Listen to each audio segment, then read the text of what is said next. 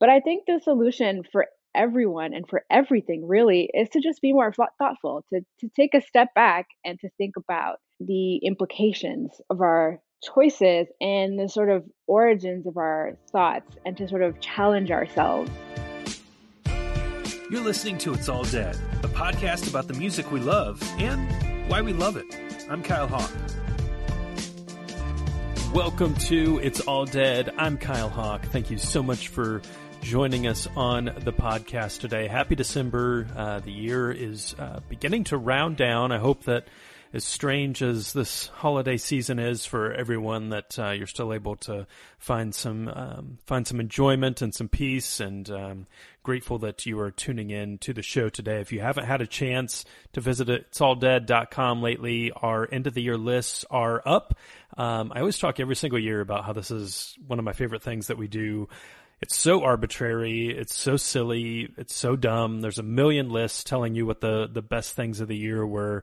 But I've just always loved ranking things and, and thinking back on a, a year span of time and what things spoke to me and what meant the most. And so, uh, the team at uh, It's All Dead, we always have like really great conversations this time of year and uh, really enjoy kind of thinking about the music that was a part of our lives. So, uh, if you want to check out our list of some of the best albums, best songs of the year, head on over to It's alldead.com.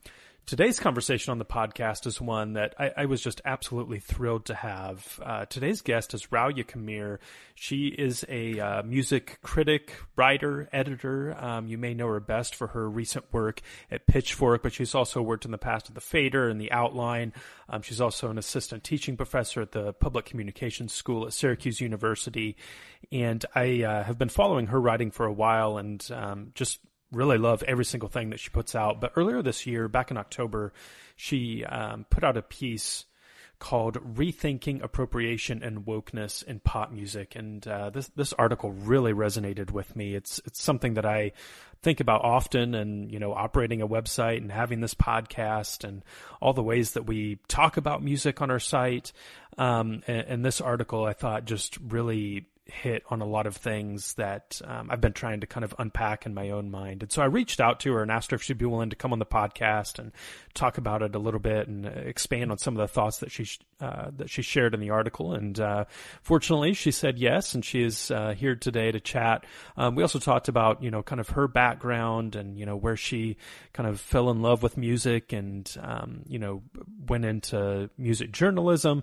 And so there's a lot of really great stuff um, that kind of leads up to um, everything that she's done as a as a writer and a critic, and then of course we dive into the article. So I really hope that you'll enjoy this conversation. Without further ado, let's jump into it. This is Rawiya Kameir.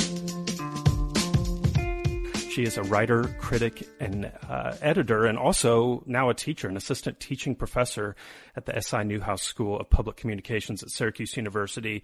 Um, you, if you, you know, follow our podcast and you're passionate about reading about music, you've probably read her work. She's um, currently a contributing editor at Pitchfork, and uh, earlier this year was actually nominated for a 2020 National Magazine Award. She's um, just a, an incredible thinker and writer, and I'm excited to have her on the show. Rawiya, welcome uh, to the podcast.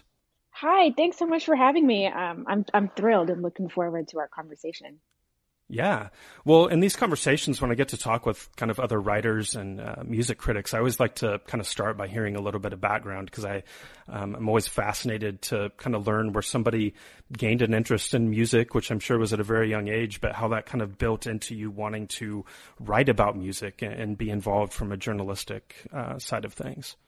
Um, so I suppose it was at a young age that I became interested in music, although I maybe have a non traditional relationship with access to music in the sense that I was um, I was born in Sudan, but I, I spent most of my early life in, in Abidjan in, in Cote d'Ivoire. And this was in the 90s. So at a time when, you know, eventually we had internet access, but this was at a time when, you know, Napster wasn't around quite yet. Um, and yet yeah. we didn't have like you know traditional music stores like i couldn't just go to the mm-hmm. hmv and buy whatever i was interested in so i you know sort of um, became obsessed with the little music that i had access to which ran the gamut from like you know my mom's simon and garfunkel that she would play in the car while driving us to school to friends listening to mariah carey to like you know my my brother being interested in groups like Wu Tang, and so I I have yeah. I had and still have so many knowledge gaps, but my relationship was always sort of marked by enthusiasm because I had such little access growing up um, to the music that I was interested in. Yeah, that's that, that's fascinating. And so I, that's uh, you know, how did that grow into like this is something that I want to like experience more of. I want to write about. I want to like share my thoughts about. Like, what was, what did that part of the journey look like for you? So sort of the the the twin relationship I had there was with magazines. So when magazines would make their way to us, English magazines that is, I just sort of savor them and would read them over and over from front to back and sort of developed this notion that I wanted to be a writer at some point.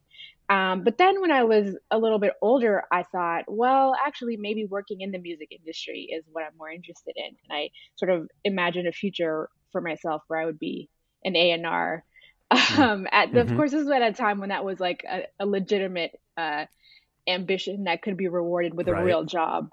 Yeah. Um, and I don't really know. Things just took all kinds of turns, and I ab- abandoned it for a while. And I, I ended up um, in college, m- moving to Toronto for college. Um, huge music scene, especially at the time that I was there. You know, you couldn't really throw a stone without hitting um, some live show featuring some mm-hmm. random assortment of like BSS or Death from Above or whatever the, the case was. Um, so I music was a, like became central to my social life, but I had sort of given up on it as anything that I would do professionally. And then I ended up um, becoming interested in pursuing journalism, and I moved to New York to go to grad school um, and did my master's in journalism at Columbia. And because I was an international student, I couldn't um, legally work for money. So I had to mm. just sort of get an, an internship that was unofficial in the sense that um, it, you know, I couldn't get paid for it. So I ended up getting an internship with an MP3 blog at the time called Record Label, and that was affiliated with Downtown Records. Um, okay. And then I don't really know. Then all of a sudden I graduated and I was a tech reporter for a couple of years. And then music stuff just started coming my way. I suppose because I had cultivated this personal um, relationship with it. And people that I knew who were editors were, were, like, well, she knows something about music and she can put a sentence together. Let's ask her if she wants to, yeah. you know, review this MIA album or, or whatever. And it just completely, all of, all of my interests are sort of collided by accident, I think is what I'm trying to say. Yeah, that's uh, that, that's an awesome story, and I, um, you know, it kind of segues into something I was interested in, in, talking with you about because we, you know, kind of as you mentioned, growing up reading magazines and kind of consuming our um, music criticism and in that way. Um, but by the time that you know we're actually writing, the you know the the landscape has changed where everything's pretty much digital, and so um, it, it's it's fascinating to think about that kind of evolution that's really happened as far as our generation goes and how we were able to create and distribute content. What is that? E- even in the time of of your career in writing about music how how have you seen things evolve? And and I guess I ask it in this way, in that um, you you know you're someone that uh, in the past couple years has certainly been uh, you know artists reacting poorly to a critic writing about them is is nothing new. That's that goes back as as far as people have been creating art and then uh, writing about art. But it's a little bit different today, I think, just because of the the landscape of social media and followings and the way things can kind of like bubble up into something bigger. I mean, that that's not something that we saw even five or 10 years ago what are, what are the biggest changes you've seen from back when you were starting to you know the, the work you're doing today yeah, I mean, I think you really um, identified some of or alluded to some of the major ones. On the one hand, it's you know there was the idea that um, that things took a while, right? So uh, even in the in the sort of earlier um, half or third of my career,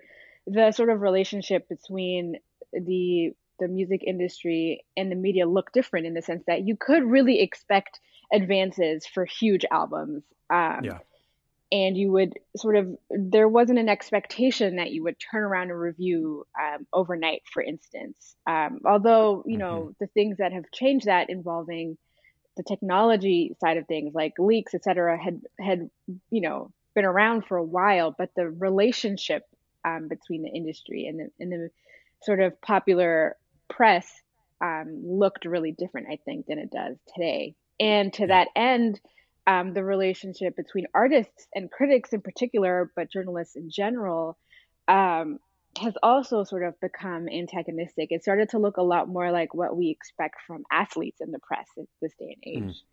Mm. Um, but as that relationship was evolving, so too was the relationship between readers and critics and uh, fans and artists. So, you know, the emergence of things like fan bases or stan bases, we, we don't really think of that as um, an entirely new phenomenon because it's not, but right. the ways that technology and sort of cultural norms have interrupted that relationship are really significant. So people and things that once upon a time would have been anonymous are now taking up all kinds of space um, uh, and you know sucking up all kinds of air that once yeah. upon a time would have happened um, if not entirely offline then at least in sort of niche areas of the social web mm-hmm. Yeah, absolutely. And of course, you know, if, if there's anywhere that you're going to write about music and expect that your writing is going to provoke uh, extreme reactions, um, Pitchfork is kind of the epicenter, right?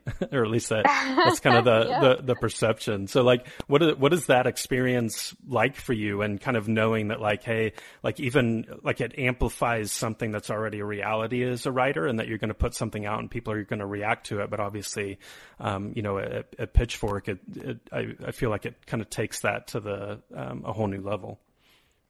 Yeah, you know, it's it's interesting as, you know, someone who read Pitchfork for a long time before I started writing for it, I, you know, was very much aware of the climate.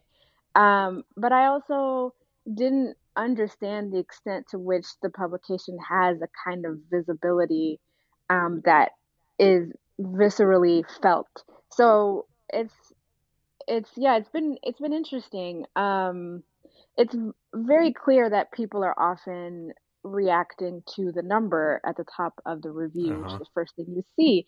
And I get that, but I don't really care very much about the number. And I never have, even when I was only a reader of Pitchfork. In part because I think of it as like, you know, when you like go to the doctor or or rather if you go to the to urgent care or an emergency room, if you had the misfortune of being um, that ill, or in that much pain, you know, you often get asked what level of pain you're at. The nurses will ask you to rate your pain from a uh-huh. level of one to 10. And the number that you give them isn't actually, uh, you know, that's not a real rating of your of your actual pain. It's just a yeah. way for them to be able to to to launch a conversation with you about next steps, about and sort of figure out what they need mm-hmm. to do for you as a patient. And so that's how I think of those numbers um, at the top of the pitchfork page. It's just really an entry point to the conversation.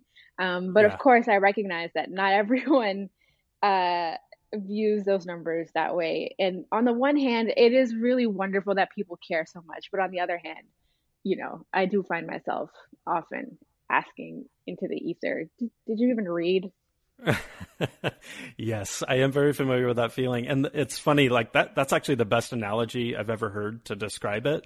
And I feel like this from, for most music writers, like it's, it's my least favorite part of the review. And it's also the last thing I do. Like after I've written my actual thoughts, I'm like, okay, now I have to like figure out like what this means in a score form. And I, I never feel like I actually get it right most of the time. So it's just, a, yeah. it's one of those things that you kind of have to do because of the expectation of how people consume it. But you also know that in a way you're marginalizing your own voice because there's all, you know, going to be people that just look at the number. So it's a totally, it's a really yeah. interesting thing. And it's in the beginning, I really struggled with it. Well, maybe not struggled, but I had a lot more, I thought a lot more about it in the beginning because I would think, well, if I'm giving this album or if I'm suggesting that this album deserves a 7.8 and I just gave this other album a 7.2, does that mean that I think this album is 0.6 better than that yeah. other one? And that's just not a real way to to, to yep. answer that question. Um, so I, I also empathize with readers who are having these uh, conversations or thoughts without the power of you know participating in the review process. Yeah, absolutely. Well, your reviews are great, um, but you also write a lot of other amazing things. And as I uh, mentioned earlier, I really am excited to talk with you about um, rethinking appropriation of wokeness in pop music um, that got published back in October. Take me back to the genesis of this article because this um, something that was fascinating to me is that it, it makes so much sense that what you were saying feels like the perfect encapsulation of the conversation right now in 2020. But your article doesn't feel confined to this year. It's very expansive, both into the past and the future in terms of all of these things. There's so much going on in, in what you're writing there. And I'm really interested to kind of know uh, from your perspective where like get it, putting this together even started from. Well, thank thank you for that um, interpretation of it. That's very generous. Um, I mean, it's it's certainly something uh, that I have been thinking about for years, and there are ideas in there that have shown up in previous things that I've written or in conversations that I've had, or um, you know, in just sort of like random notes that I've scribbled to myself. Um, and are certainly ideas in there that have come up in my reviews, uh, in the sense that I what I'm interested in is, you know, people, not basslines per se. You know what I mean? Like, mm-hmm. I, of course, I care yeah. about music, but I am way more interested in the um, implications of the the art than the art itself. I think, um, which is probably something that will get me in trouble with many Pitchfork readers for saying, but it's true. yeah. Um, and so for this particular piece, I um, it had I first pitched it to my editor Jill Mapes um, a year ago, actually, in the beginning of December of last year, and um, but I didn't start sort of get around to it. Um, probably I think I wrote it in in April or so, just over a couple of weeks. Um, actually, maybe a little bit later than that. The sort of the landing of the pandemic definitely interrupted things. Sure, um, yeah. But um, yeah, I would say I wrote it over a couple of weeks at some point in the middle of the year, and uh, and then it just sort of sat in in um, in in Google Drive land for a while, um, and uh, there was just so much going on in the world that on the one hand, a lot of the themes I think of the piece felt really relevant, but on the other hand, I also just sort of felt like, well, who cares? Like none of this even matters, you know. Hmm. Um, so it sat around for a while before um, it ended up um, going through the editing process, which probably took a couple of weeks. Um, and then it just sort of happened and got published. It, I, would say it actually looks really close to my original draft.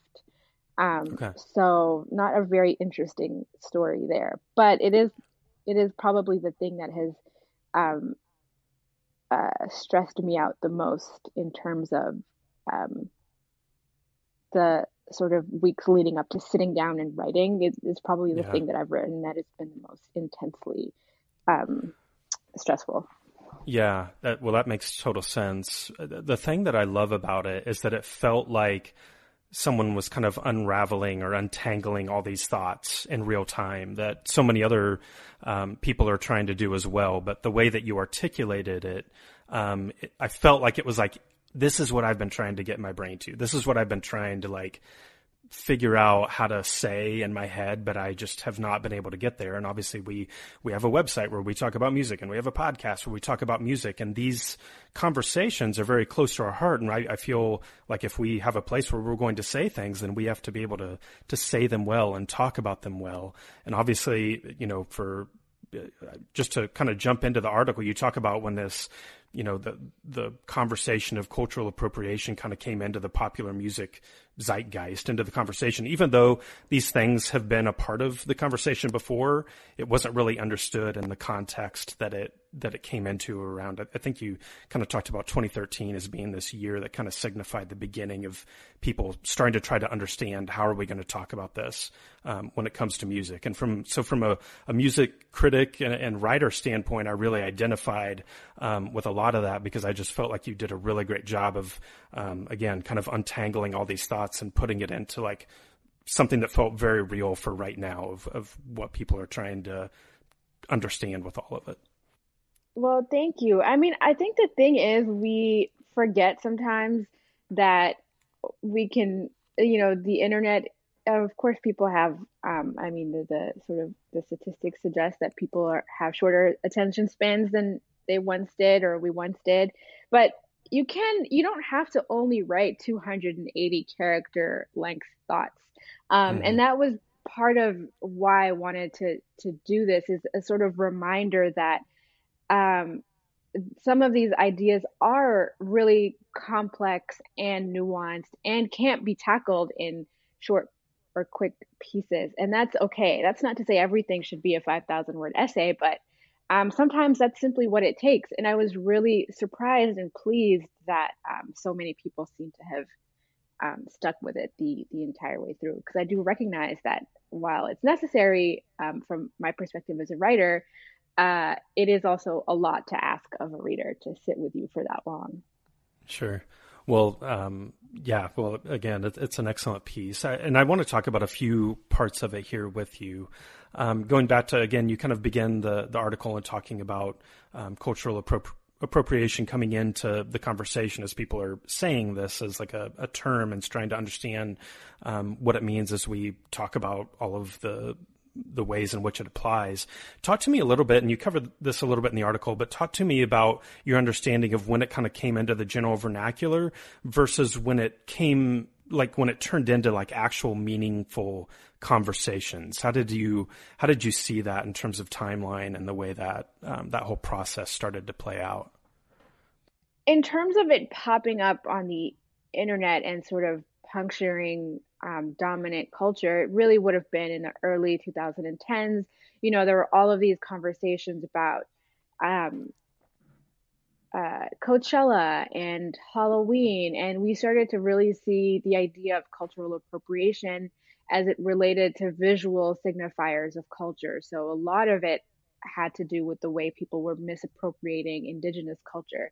So I was thinking a lot about like I think for a very long time, I had an idea or I had an understanding that I should never wear a, a an indigenous headdress without mm-hmm. um, explicit um, sort of permission or a cultural um, uh, context that makes it make sense. But I don't know that I knew what the exact language was um, until I got to, to college, probably, and started reading some um, some sociology, but then it just it, it, popped back up on the internet um, in a way that sort of and it's not that it took me by surprise, but it just we were all we all seem to be having or not all of us rather i should say many people in one part of the internet seem to be having the same conversation at the same time and yet that conversation didn't seem to spill over beyond um, beyond some of those places online in the sense that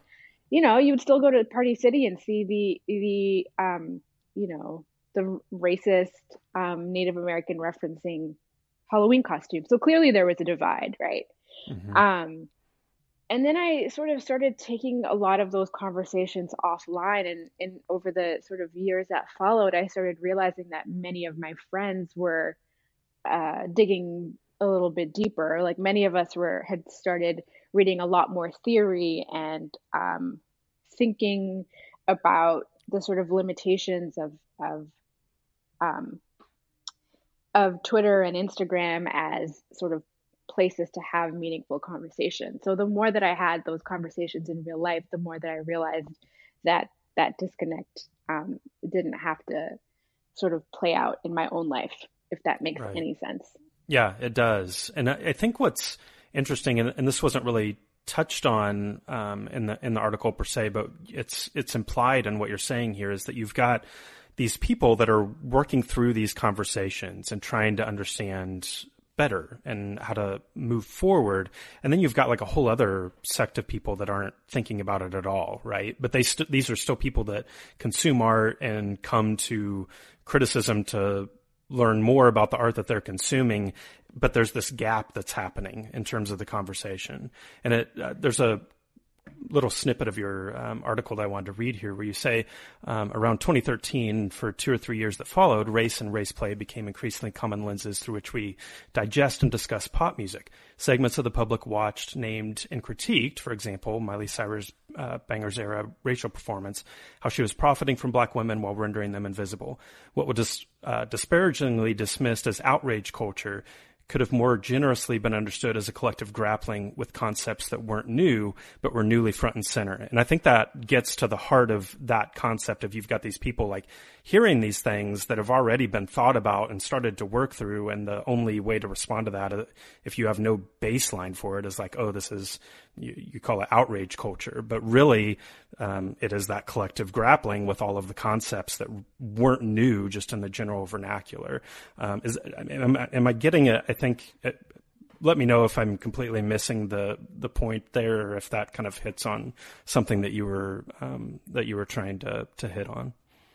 No, yeah, I think you're right. Um, yeah, that's that's certainly a, a big part of it. Um, and I think what's really important to note is that I don't expect anyone to come into any of this, any of these conversations fully formed and, you know, uh, fully, you know, none of, we all grow and learn. Like we all have to start from somewhere. And I think that um, often what is lacking is the sort of next step where you go from being defensive because you feel like you are maybe being implicated in whatever um, issue is is um, being discussed to sort of understanding it and then unpacking it and then sort of potentially coming up with solutions so one of the reasons we are we are in this like solutionless world in so many senses is because so many of us are stuck on the sort of defensiveness of that first step right. um, and the sort of ego part of it which i completely understand it's it's natural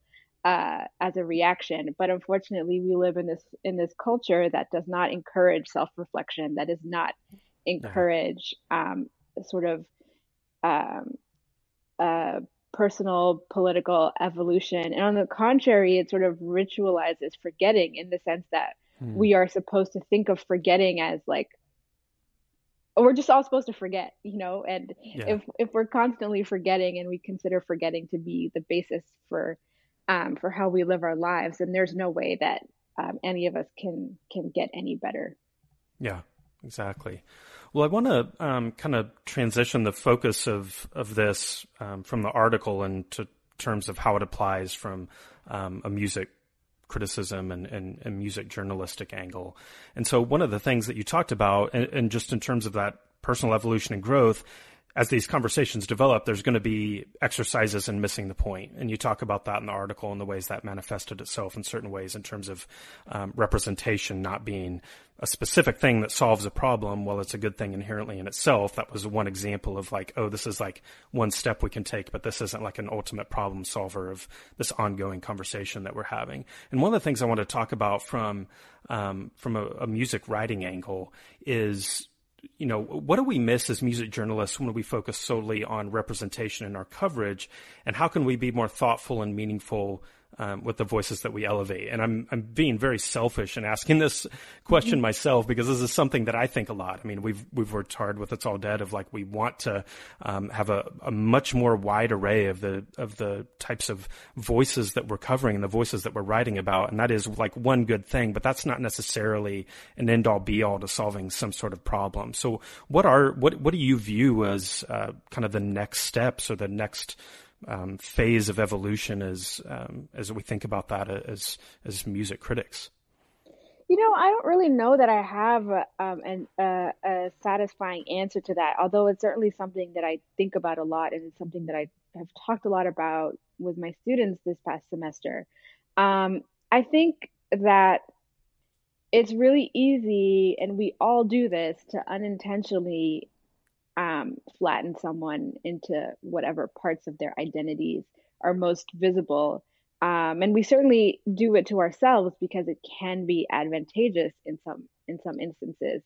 But I think the solution for for everyone and for everything really is to just be more thoughtful, to to take a step mm-hmm. back and to think about um, the the implications um, of of our um, of our of our choices and the sort of origins of our thoughts and to sort of challenge ourselves. Um, I don't really know that I can ask for for much more than that. Yeah.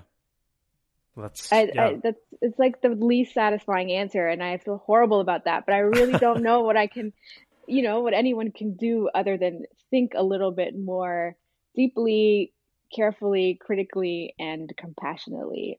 Yeah. And whether that comes into, you know, your actual work as a critic or into hiring decisions or into, you know, how you think about your peers, whatever the case may be, I, I really think if we don't have that, um, we won't have much else. Yeah, no, I, that's a very graceful response, and I, I really appreciate that. Um, one of the other things that the um, that you touched on in the article, um, as this kind of all weaves together, is this idea of um, you know, problematic artists. And you, and you even referenced something that felt very familiar to me, um, where, you know, even if we go back to like 2015 or 2016, um, I can figure out which parts of Kanye West I want to keep in my life or which parts I, I, I want to not deal with in order to still enjoy the art. But then we, you know, I, I, feel like the past several years we've all been in this place of like trying to figure out like what what art can I still actually consume in good conscience, or what art can I still elevate in good conscience um, with all of this information that we have and all of these these troubling things. So uh, with that, and this is another question that I don't think um, has a, a real solid answer, but I'm interested in, in your perspective on it is what do we do with the art of problematic artists as a music critic? Um, when to your point, if we don't actually understand uh, the problem itself, we're missing a critical part of the conversation. You, you touch on that in the article.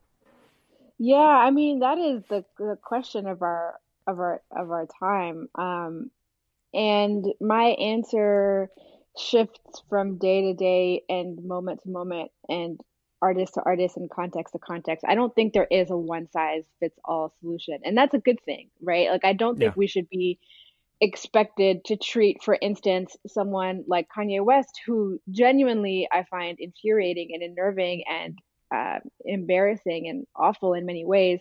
I don't I don't think we should be expected to treat him in the same way that we treat someone like R. Kelly, who we mm-hmm. know uses the fruits of his musical labor or has anyway to to literally abuse people, right? So, yep.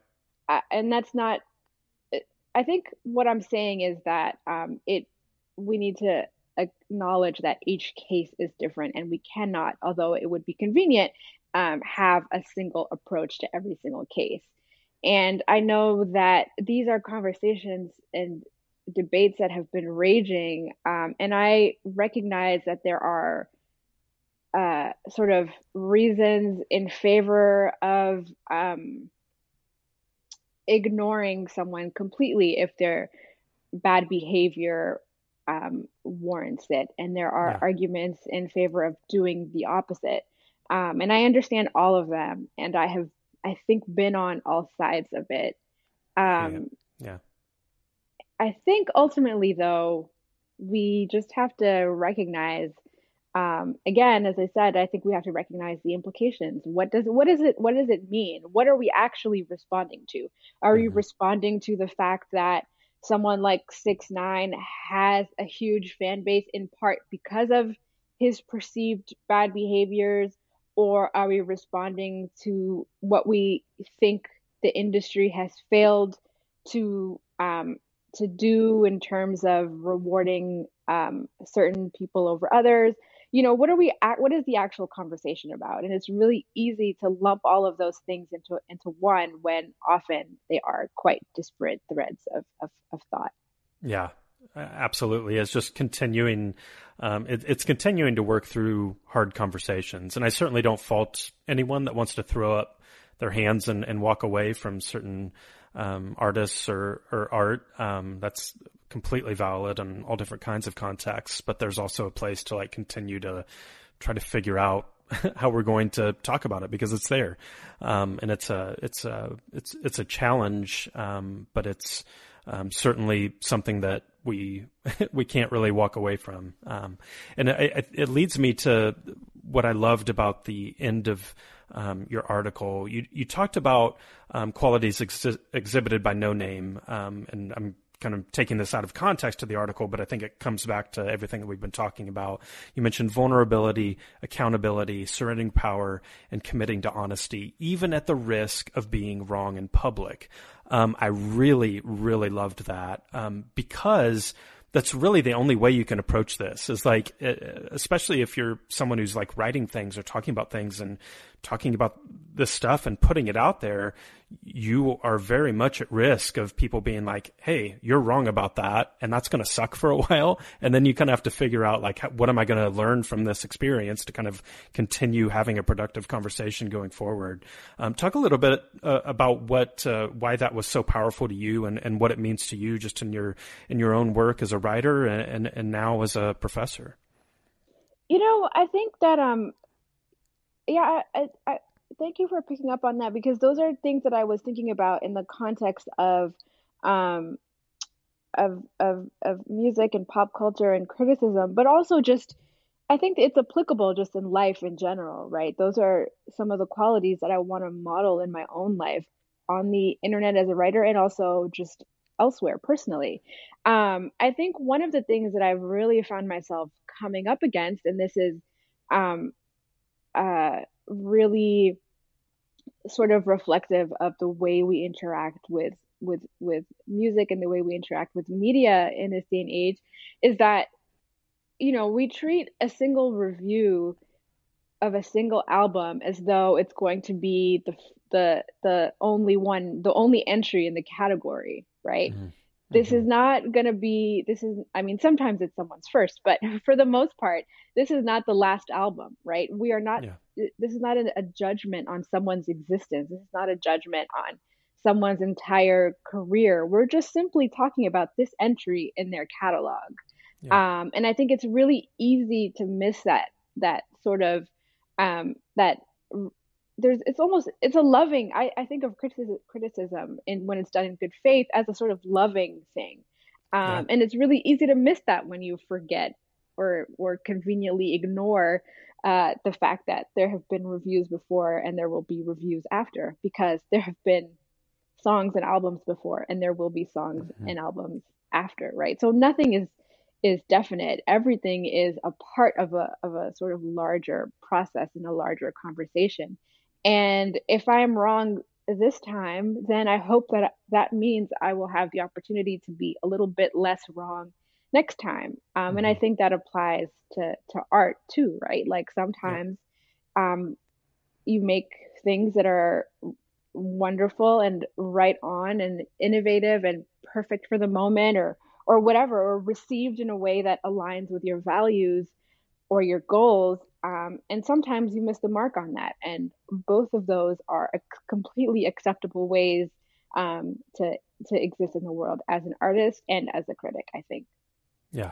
Well that's excellent. And uh, this is this has been a great conversation. I appreciate you um, being willing to kind of talk through some of these topics and, and um, everything you covered in the the article. Um, I, I want to wrap up by taking a really uh, hard left turn here because this is obviously the the time of the year where all of the the lists are hitting the internet. We've we've released our best albums of the year, best songs of the year, um, and so um, while I have you here, um, I was interested in um, if you'd be willing to share, you know, a few of the um, maybe a few of the albums this year, not necessarily in a ranking form, but just a, a few that have kind of spoken to you or been um, of value to you or important to you. Um, just as as we kind of end the year, are there a few that uh, stick out that you'd be interested in in mentioning?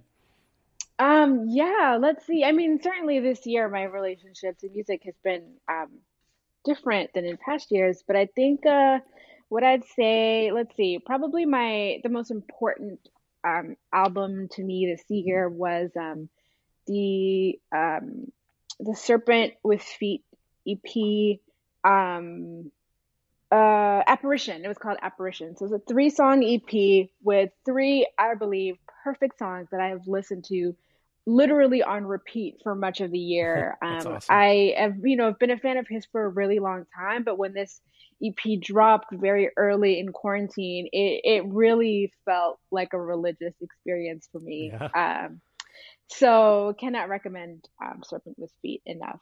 Um, let's see, what else have I been listening to? I don't even know. Um, I, you know, like everyone else, um, really loved um, uh, in terms of pitchforky music. Certainly loved Saint Cloud, probably one of my favorite albums mm-hmm. of the year. Listened to it a lot. Uh, I liked some of the newer Drake singles. Um, did not okay. expect to, but I, for some reason, think that when he works with DJ Khaled, um, they just have a lot of fun together, and it, it works for me as a sort of, um, you know, like helps me get out of bed in the morning, even if it's not the energy that I want to run my day on. Um, sometimes a little Drake and DJ Khaled helps. Yeah, that's awesome. uh, and I finally, I will say um, an, another album that really, really um, I thought was incredible um, was uh, Dialectic Soul by um, the South African um, sort of experimental jazz musician Asher mm. Gamedze, who, um, in addition to making this incredible album, also is just a fascinating thinker um, who and it's funny i had been listening to the album a lot over the summer and in the fall and then um, a few weeks ago one of my really good friends anupa mistry who is probably my favorite critic ever um, sent me yeah. his thesis uh, and it i read the entire thing and i was riveted and it took me a second to connect that this was the, the same person whose album I'd been listening to for months. So wow. that was a nice little unexpected twist. And yeah. uh, I recommend both of this, both of those things, the album and his um, his thesis, which is available somewhere on the internet. Yeah, well, that is excellent. Thank you for sharing all that. This has certainly been a year um, unlike any other in terms of, I, I, mean, for me, and I'm sure lots of other people, in terms of consuming music. Um, I, you know, as we were kind of working through our end of the year stuff, I just kept going back and thinking about um, the way that I approached music, just as a not in terms of writing it, but in terms of just a, a human um, listening to music this year, because th- there were certainly times where I needed something that was a just a complete escape, um, yeah. but there were times where that also felt really disingenuous to like where I was at or what I was really feeling. And I don't know that I, I felt that to a degree, um, to which I did this year, which made it really almost complicated to figure out how to talk about like, well, what was the best music of the year? Because it uh, um, certainly was just such a um, not a great year, and and so many things that I think were. Um, factors in, in ways that they normally aren't when we get to the end yeah, of the year and we're trying to think totally. about music or something. So it's just, it was a really and, strange and time also was weird this year, right? So it's mm-hmm. even I had so I'm, I imagine this was the case for you too. I had so many moments of, wait a minute, was that even this year? Right. So the sort of yep. traditional way that we think about time and the way that as music critics we think about music in the context of uh, the sort of arbitrary marker of a year um, was super weird this year mm-hmm. too. So I yep. feel you on that. Yeah. Well, this has been a fantastic conversation. I, I, thank you so much for taking time out of your day to to talk with me. And again, um, keep up the great work. And um, just yeah, thank you for for uh, being a, much needed um, a much needed voice. Well, that is very kind. Thank you so much for having me. I love this. All right. Again, just a, a delightful uh, conversation. Thank you again to Rawiya for coming on the podcast to chat with us. If you haven't had a chance to check out her work, please do so. Um, you can find a lot of it at Pitchfork, and uh, of course, she has her own personal website with um, various links to uh, some of the some of the work that she's done. Uh, thanks again for listening to the show. If you like our show, subscribe, follow on your favorite podcast app, and of course, come leave us a review on Apple Podcasts. We would love to hear what you think. That is going to do it for today's show. I'm Kyle Hawk. Thank you so much for joining us, and we'll catch you next time. Thanks for listening to the It's All Dead podcast. If you like what you heard, be sure to subscribe on your favorite podcast app. Then visit us at itsalldead.com for the latest music news, reviews, and much more.